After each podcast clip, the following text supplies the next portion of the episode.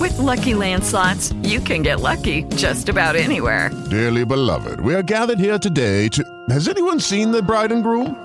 Sorry, sorry, we're here. We were getting lucky in the limo and we lost track of time. No, Lucky Land Casino, with cash prizes that add up quicker than a guest registry. In that case, I pronounce you lucky. Play for free at LuckyLandSlots.com. Daily bonuses are waiting. No purchase necessary. Void where prohibited by law. 18 plus. Terms and conditions apply. See website for details.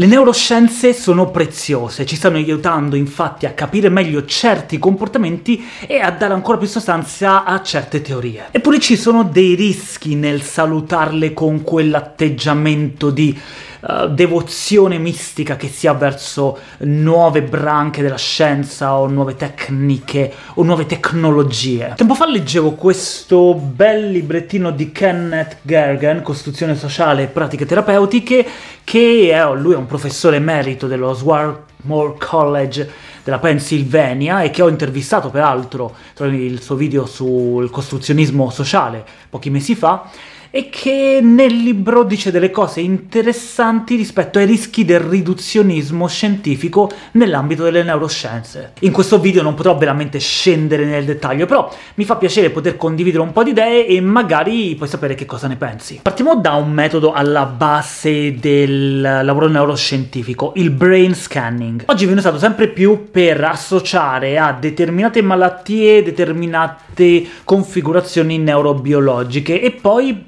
da lì sviluppare dei trattamenti da erogare nel momento in cui si abbia quella determinata configurazione. E già questo, secondo Gergen, pone un rischio a cui dobbiamo prestare attenzione. Dato che l'investimento sulla sanità è spesso ragionato sui costi, sulle spese, perché è una delle spese più grandi eh, sopportate da qualunque Stato, il rischio che si vada a utilizzare sempre di più prevalentemente il farmaco è forte, forte perché il farmaco indubbiamente rispetto alla psicoterapia nel breve tempo mm, può essere più vantaggioso economicamente parlando. In realtà il fatto che si spenda di più per i farmaci non è un rischio, è una realtà, secondo Gergen. Pensa che nel 1970 negli USA vennero trattati circa 150.000 casi con uh, i farmaci, 150.000 casi di disturbo mentale, 30 anni dopo, nel 2000, erano tra i 9 e i 10 milioni. Ecco che i farmaci diventano sempre di più, anche qui da noi, la risposta standard per la terapia di cosa non va nel comportamento. La svolta neurobiologica, secondo Gergen, aumenta il rischio della dipendenza dal farmaco come cura migliore. Peraltro aggiungo io, non nonostante una crescente schiera di articoli, di ricerche che mostrano il contrario. Guarda per esempio uh, l'intervista che ho fatto a Roberta Milanese e il libro che ha scritto su questo argomento, Psicopillole. Ma il problema principale è che rischiamo di perderci la cultura, cioè l'aspetto sistemico culturale che sta alla base di questi problemi. Per esempio, se dovessimo attenerci strettamente al DSM5 e tu immagini immagini un bambino di 6 anni che ha perso da 6 mesi la mamma e che um, manifesta tutta una serie di comportamenti che rientrano all'interno della categoria lutto, ecco, è affetto da una malattia mentale. Peraltro notate come le parole creano la realtà.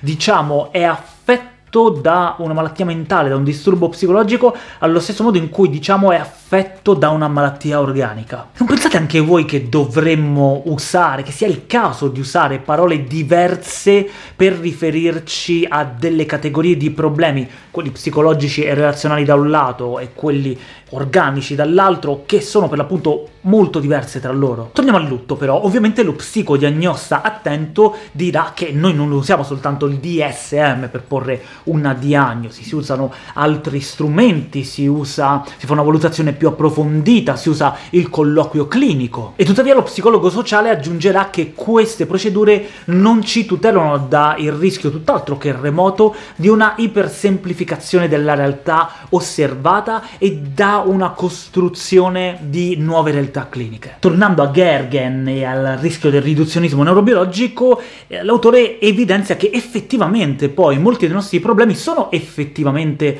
ho appena detto, di origine sociale o fortemente legati all'aspetto sociale e culturale. Basta pensare un caso su tutti ai disturbi alimentari nelle popolazioni asiatiche, come quello di Pike Dion del 2015, che pubblicato nel Journal of Eating Disorders mostra proprio che molti di questi problemi sono frutto di una occidentalizzazione di quei paesi. Gergen dice che proprio il fatto che molti molte malattie mentali sono totalmente assenti o fortemente diverse in diversi contesti contraddica il modello biologico delle malattie mentali. Io aggiungo che questo non vuol dire che non c'è un correlato biologico, ma che bisogna definire che cosa si intende esattamente per correlato biologico e cosa questo implichi o non implichi per la terapia. Ad esempio Gergen sottolinea come negli USA si ha una probabilità tripla di ricevere la diagnosi di uh, disturbo mentale se si appartiene a una fascia socio-economica più bassa. Un critico disattento direbbe che questa è una prova che i disturbi mentali non hanno un'origine biologica, ma un neurologo attento direbbe che infatti non si parla di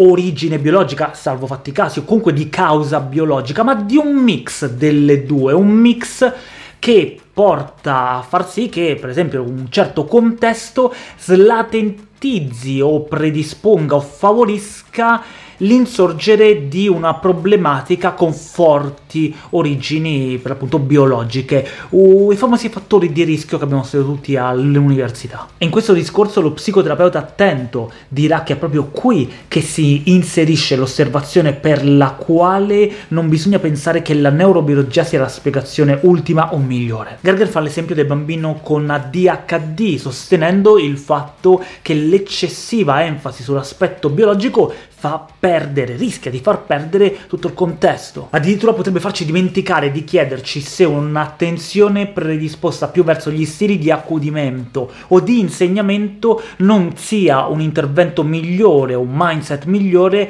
che non quello di considerarla una malattia di origine neurologica. Nota, io lo so che siamo tutti professionisti attenti, ma ci sono altri che in realtà non lo sono e che rischiano con le migliori intenzioni di limitarsi ragazzi ad applicare pedissequamente il manuale. E badate bene, questo non è un errore se ci viene insegnato a fare così. Insomma, tra i limiti delle neuroscienze ce ne sono, secondo Gergen, innanzitutto di metodologici. Ipersemplificando, viene chiesto al soggetto di compiere una determinata azione e viene misurata la sua attività neurochimica corrispondente. Ma un limite di questo approccio è legato all'inferenza. Questo libro non c'entra niente, però c'avevo qua, l'ho letto adesso, il libro L'inferenza umana all'inferenza. Immagina di vedere una persona con mancanza di sonno, inappetenza e tristezza. A quel punto dici che è depressa, fai lo scan e confermi che è depressa. Infatti quella configurazione neurochimica è la configurazione della depressione. Ma questa è un'inferenza.